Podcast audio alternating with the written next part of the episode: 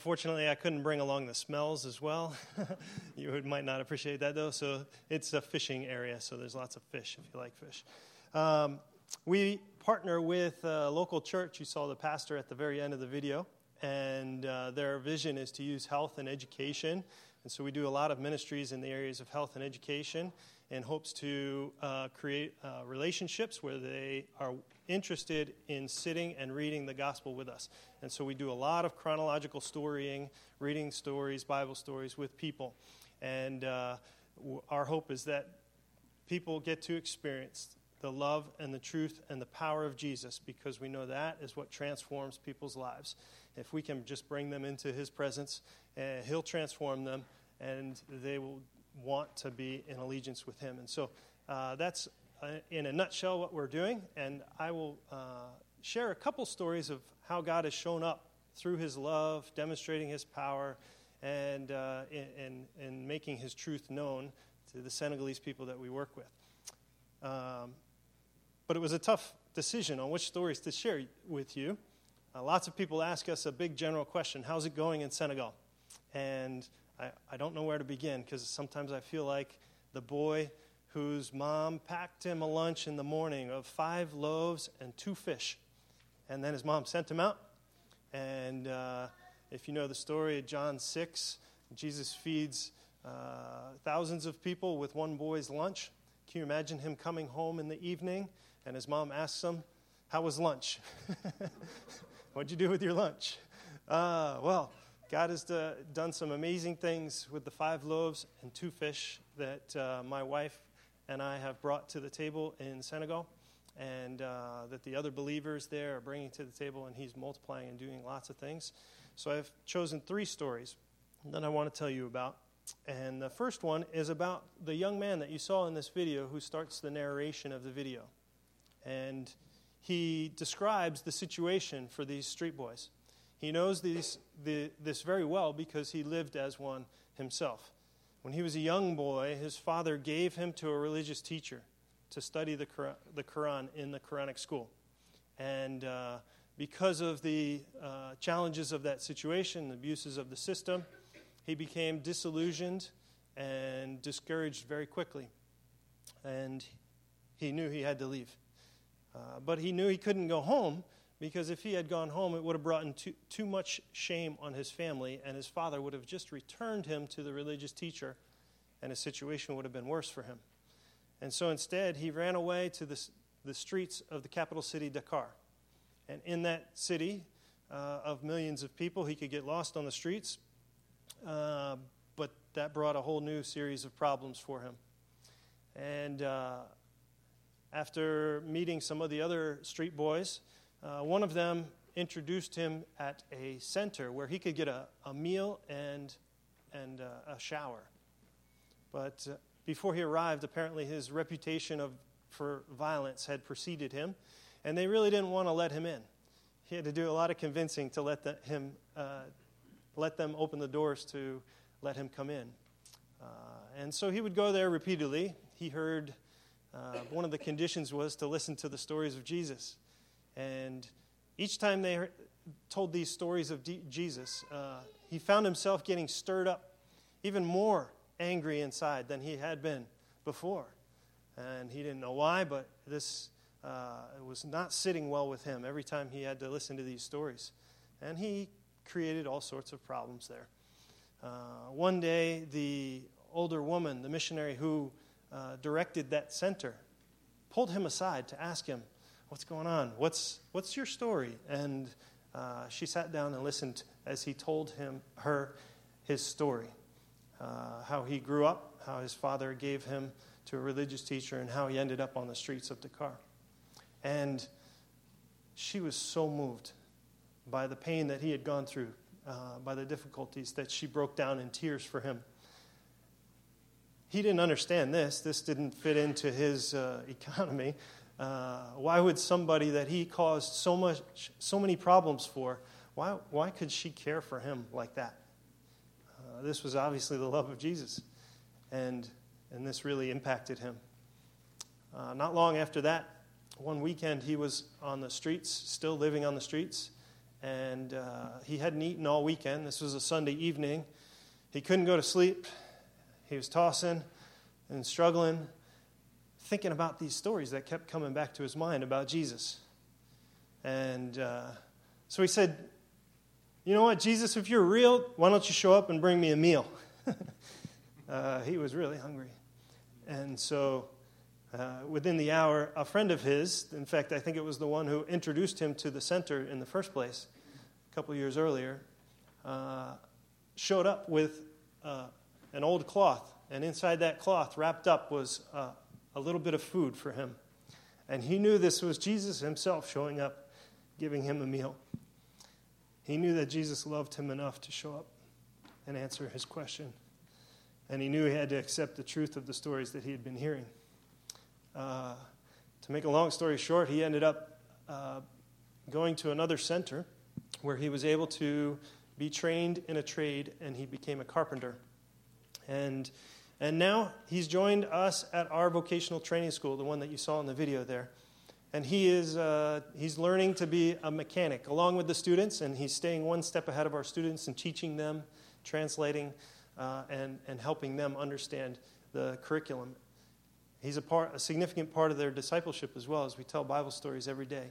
And uh, he has been so transformed by the love of Jesus through this woman, through the, the investment of others to give him a trade, uh, that he now wants to pour into other young people and, and so that they may know Jesus and so they may have a trade of, of being auto mechanics as well.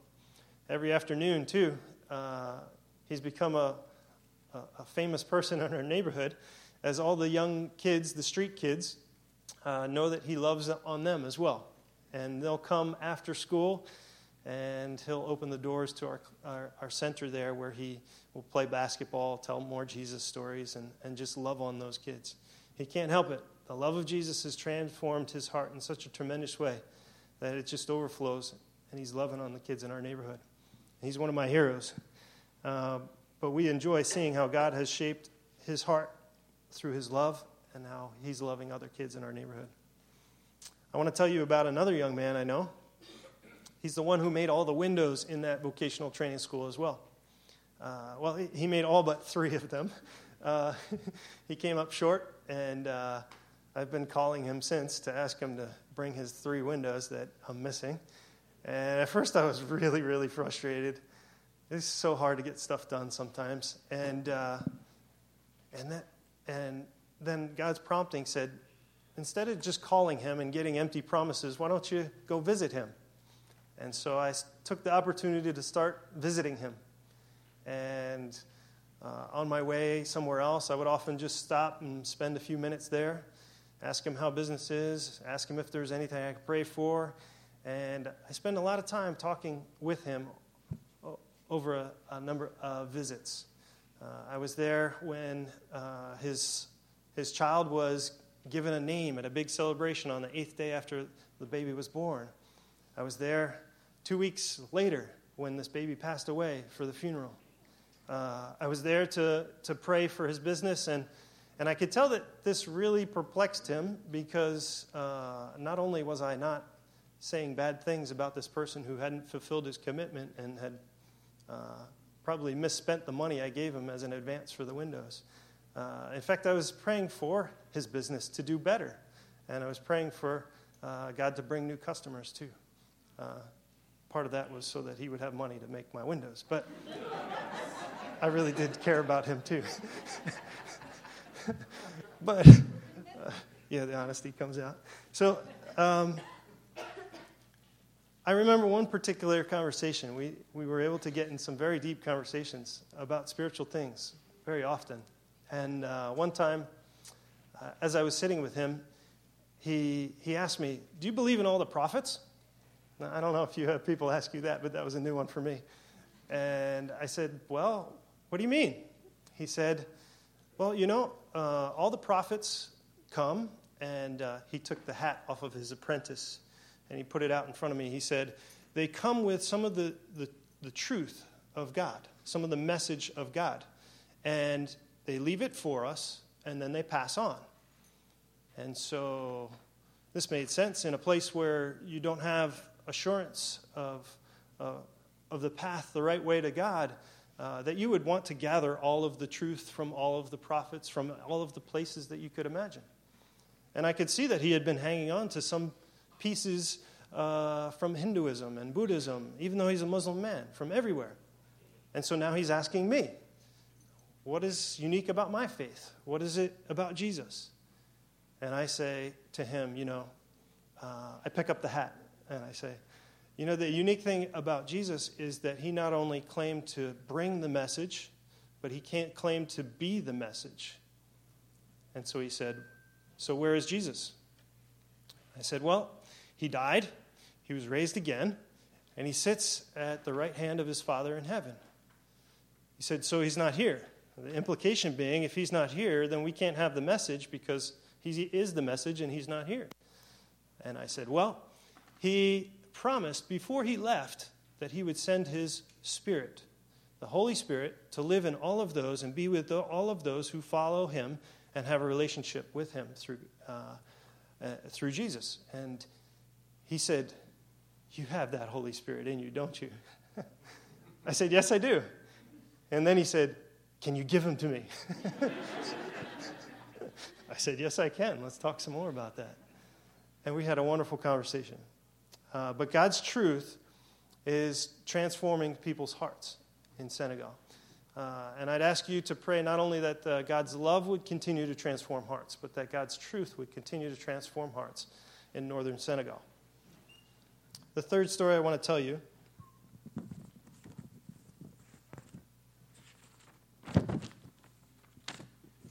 is about another tradesman. Um, and part of the reason I know a lot of different tradesmen is uh, because uh, I was able to um, oversee the construction of that vocational training school. Uh, and got to know lots of plumbers, masons, electricians, and everything. Uh, but I think another reason that I know a lot of uh, tradesmen is because something seems to break in my house every, every week. So, this one uh, carpenter that I know, he was coming out of our medical clinic. We have two medical clinics in the city, uh, well, one in the city and one in the village, uh, where we treat all sorts of things. And this, this uh, carpenter was coming out with a friend of his who works in the same carpenters union with him. And the man who was uh, sick was hanging on the shoulder of my friend. And I could tell he was very sick. And they were headed somewhere else to get some lab tests and things that we don't offer at our clinic. And they, they stopped as I was entering and asked me, Is there any way I could help with that? I knew this was a, primarily a financial question, but uh, I offered to pray for them in Jesus' name.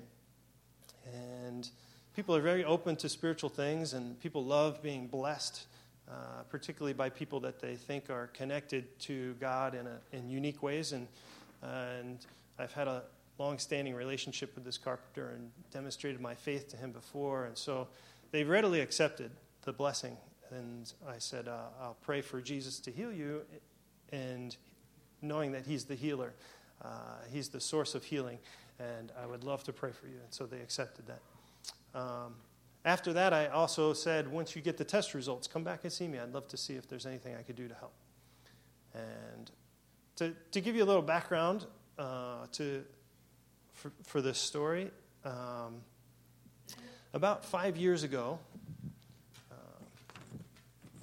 about five years ago, my wife Michelle was diagnosed with rheumatoid arthritis. And uh, she's on a few medications. One of them is an immunosuppressant.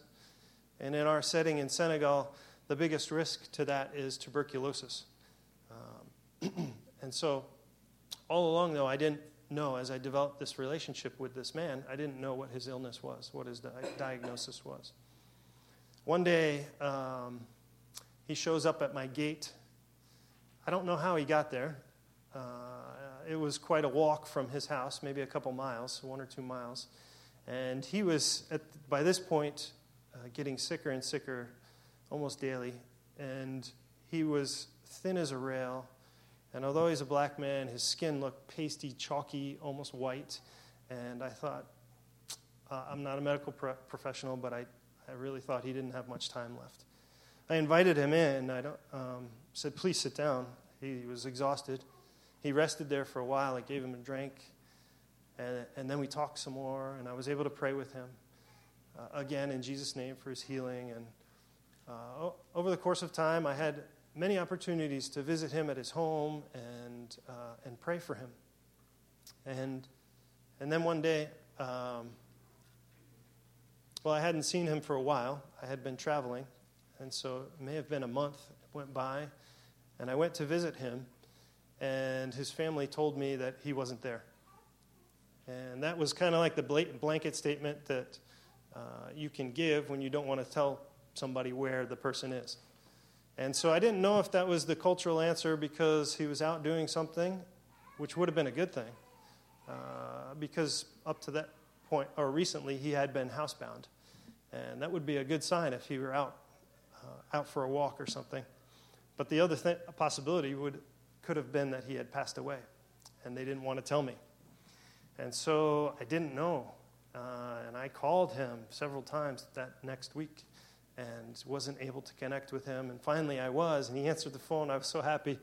Uh, he had been out for a walk, and by that point he was starting to work again. And now he's back. Uh, he says he's 100% working as a carpenter. Uh, and it was tuberculosis that he had. And God had healed him. And we praise God for his power, the power to heal. And uh, we praise God for the power to protect our family, too. Uh, he had been in my living room, and God protected our family. God is uh, making his love and his truth and his power known to the northern Senegalese. And uh, he wants many to come into allegiance with him. And we are just uh, blessed to participate with him in that. Uh, I don't think that uh, we're that amazing. Uh, well, let me correct that statement. I do think that my wife is very amazing, and but I don't know that we bring a whole lot to the table, right? Uh, and I don't know that I have very many loaves or fish, but God ends up doing some amazing things when we walk in obedience and do what He asks us. And so, uh, my encouragement to you this morning is that would, you would offer up your five loaves and two fish. Uh, if you have experienced any of the love of Jesus, if you know any of the truth of Jesus, and if you have the Holy Spirit in you, if you have any of the power of Jesus, is, is God asking you to share any of that with anyone this week? Um, and and don't, don't start thinking about how many loaves and fish. Don't compare what, where you are in your first faith journey. Uh, Stop counting your fish.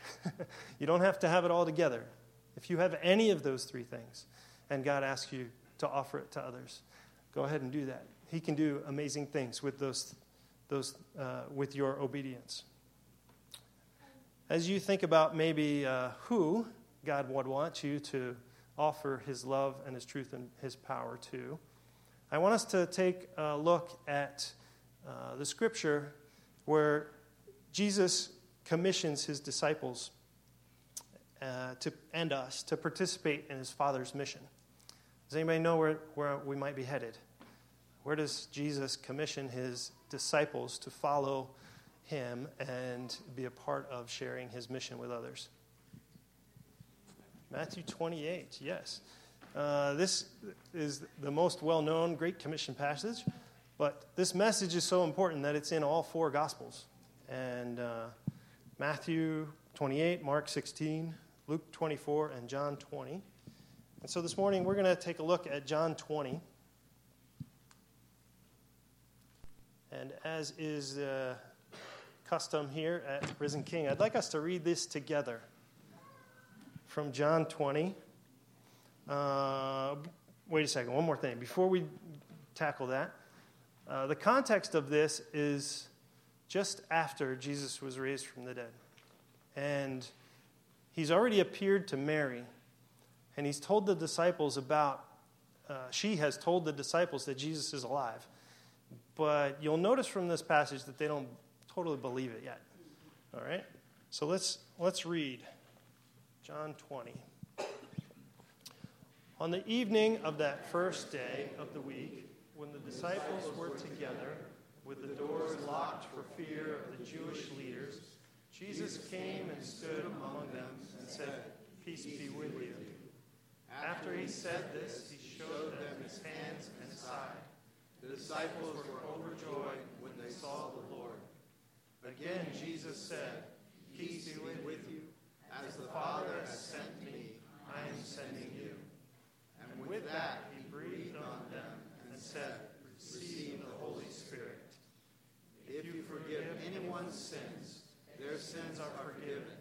If you do not forgive them, they are not forgiven. This, uh, if you remember, the disciples were uh, in this room, and they could have been arrested with Jesus. And it's clear that they're afraid here. Uh, they, they may have been thinking, what have we spent our last three years of the last three years of our lives doing? Was it a waste? What happened? This didn't turn out the way we expected. And he shows up at this moment and clearly surprises them to the point that he needs to say, Peace be with you. Relax, guys, it's okay. But also, this shifted them from fear to joy. They were overwhelmed with joy. And that is the same joy that we can hold on to today because of what Jesus did on the cross. And that he rose again, we know that there is a victory, right? Um, the beautiful thing is that God has told us the end of the story. we get to cheat and read Revelation, and we know that uh, there is ultimate victory as we, if we are on God's side, if we're on the side of Jesus. And so, at this moment, they shift from fear to joy. And they realize that he's alive. And, and with that, the victory has been sealed. And I want us to, to remember that and celebrate that. And in fact, this is so important. I want us to say this again Jesus is alive. Can you say that with me? Jesus is alive. One more time. Jesus is alive. This is, this is what we, uh, what is our, our, our meaning, our purpose, our, our, the whole thing that motivates us to get up in the morning. In fact, uh, 1 Corinthians 15 says, without this resurrection, this all would be a waste. And it's this resurrection that has sealed the victory, and we celebrate that with the disciples. And, and Jesus then goes on to, to, to ask his disciples to participate in this with him, in his mission. And so we need to know what is the Father's mission. Do you know what the Father's mission is? We need to know what it is if we're going to join it in with him. And so I want to think back to Genesis. When God created this place, He created the water, He created the earth, He created everything that humans needed in advance. He gave them purpose and meaning, and He walked in intimate relationship with them on a regular, ba- uh, daily basis. And what did Adam and Eve do? What happened? They messed it up. They messed it up. And when they messed it up, what did they do? They ran and hid. It was God who decided to pursue them. They didn't turn around and repent and ask for reconciliation of the relationship. It was God who initiated the, the, the, the solution to the problem. He pursued us. He still pursues us to today. He pursues every individual. He wants us to know Him. And He provided at first, it was a, a, sacrifice. He gave clothes. He made the first animal sacrifice and gave clothes to Adam and Eve. And they wore those skins. And today, uh, people still repeat this sacrifice in Senegal. Uh, people still offer a, a, sacrifice of a lamb every year, casting their sins on it. They put the hand on, on the father as the father slits the throat, and they hope that that covers. Why do they have to do it every year? Because they don't know that Jesus paid the final sacrifice, that his blood is enough to cover all sins for all eternity, and that one sacrifice is enough, and we don't need to redo that sacrifice every year. This message, this gospel, his mission is just that simple it's the creation, the fall, the re- reconciliation, and restoration. And Jesus, at this pivotal moment, turns to his disciples, and by extension, he's saying this to us as his followers. Uh, so, as the Father has sent me, so I send you. Now, who wants to be a part of that? I want to be a part of that. Now, maybe you're not raising your hand because this is a little intimidating. And if I look at who I am, uh, if this mission repl- respond, depends on me, then there's no way it's going to happen. And uh, but that's why He breathes the Holy Spirit on them. We need this Holy Spirit to accomplish it, to be even a participants in His mission. And if you think about what the disciples go on to do, there's no way they could have done all those amazing things that we read about in Acts without that power of the Holy Spirit. Yet Jesus wants that all should know this story, and he asks us to join in it. And 2 Peter 3 9 says he doesn't want that anyone be lost, he wants all to be saved. And we get an opportunity, we get the privilege to join in him and offer up the five loaves or two fish or whatever you have as He asks, and He'll multiply it. He'll do His work. He just asks us to be obedient. This is an extraordinary mission that He calls us to. And we do get to see some extraordinary things. Uh, the stories that I've told you are pretty, pretty neat. Uh, God does that, though. Uh, when we offer up through obedience what we have. It's a byproduct of obedience, it's not the goal. And so I want to ask you again is God asking you, is there someone that, that you can love? Is there someone that He's asking you to share one Bible verse or one story, a piece of His truth to? Or is there someone who uh, seems that their circumstances are so overwhelming that only some miraculous thing would, would be able to break in? and they, they need the power of Jesus. Can you pray for them this week? I want everyone to encounter the love and the truth and the power of Jesus. And we know this is God's heart as well. And so I ask uh, if you uh, believe that you are invited into this, and you know that you can't do this, and you want more of the Holy Spirit, because He says, Ask and it will be given to you. That I would love to pray for you. Just stick out your hand. If that's a, a condition of your heart, if that's something that you would like. And Father, I ask that you fill us again with your Holy Spirit. We thank you that you invite us into your mission to join you in it. And we thank you that this is ultimately uh, your love and your truth and your power that draws people. It's not on us or anything that we offer. But we thank you for first demonstrating those things to us so that we can offer those to others. So, Jesus, we ask, fill us with your Holy Spirit so that we may be a testimony to you. And bless us again. In Jesus' name, amen.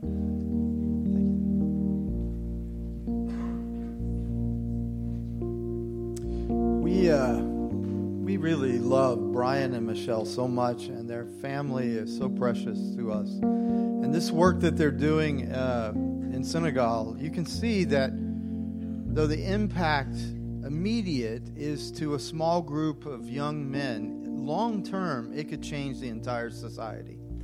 This is a big and wonderful strategy. Um, we as a church are a part of their mission. Their mission. Uh, is overseen by our denomination, uh, the Christian and Missionary Alliance. Uh, there's only two ways to get missionaries to the field. Either the missionaries themselves have to raise um, their funds, their, their ministry support, or else we, the local church, uh, take up the responsibility of getting them to the, to the field, supplying them on the field, and making sure that they have the finances so that they can respond to any possible projects. Uh, I don't know about you, but when I see uh, a training school where people are learning how to repair cars, how to do carpentry, how to do these things.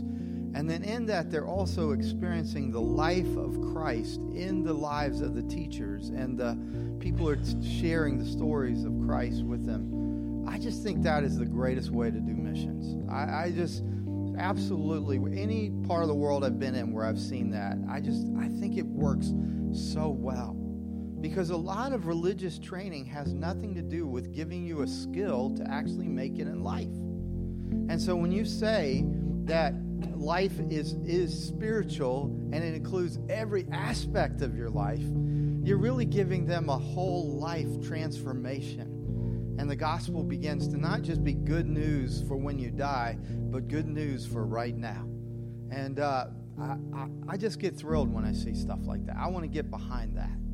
And uh, God is doing, for as, as much as we see the bad news in parts of the world, God is doing some amazing things behind the scenes. There are more Muslim believers uh, occurring now than you can even imagine. We're talking about hundreds and hundreds of thousands that are that are coming to Jesus, but there's no news of that because they keep have to kind of keep it quiet. But there's a move of the Spirit that's just powerful throughout the Middle East, throughout Africa, and it's it's a wonderful thing to behold, and we get to be a part of that. So today, we we we call this Great Commission Sunday, and we're doing two offerings. I know this is going to be complicated but it's two offerings. That's why there are two baskets. Now, the big basket is for my salary, and the little basket is for Brian's salary. just, to, just to keep it clear, all right? So you might want to put more in the little basket today. I don't know. But here's our thought is that if you, perhaps you didn't come prepared to give, but you see how God is working, and, uh, and, and you want to give what you have, uh, we're, that small basket is going to go directly to the mission that oversees the work that Brian and Michelle do. It's going to go to our denominational offices. It's, it's, it'll be our specific today only offering type thing. But we give to the Great Commission all during the year. And uh, even if you go on our website where, where you can give online, there's a pull down menu and it says Great Commission Fund. And you can, being moved by what you saw today, you can go online and you can give a gift for them as well. And, uh, and God will use that richly. So, would you come now as an act of worship?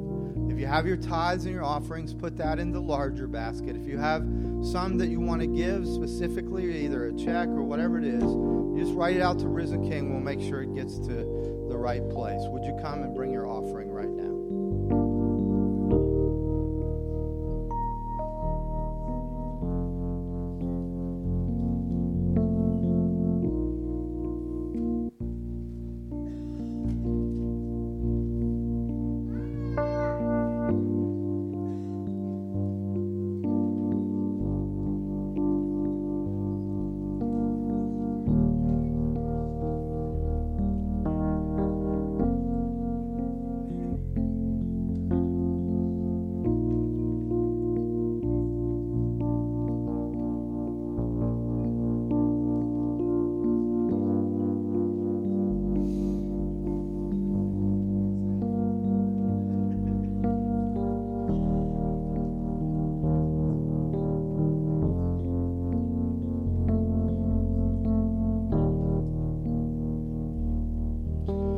you for uh, thank you for giving. Thank you for being here today. Will you stand with me and we'll we'll close in prayer.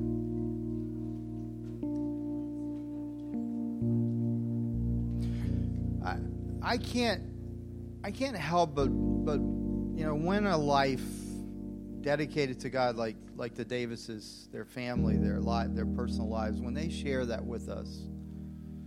Uh, I can't help but remember how, even as a child, listening to that is what drew me to give my life full time to Jesus.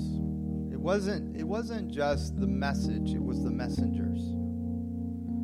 And uh, I, I remember uh, the first time I ever heard as a kid about missions in Africa, I was both inspired and scared to death.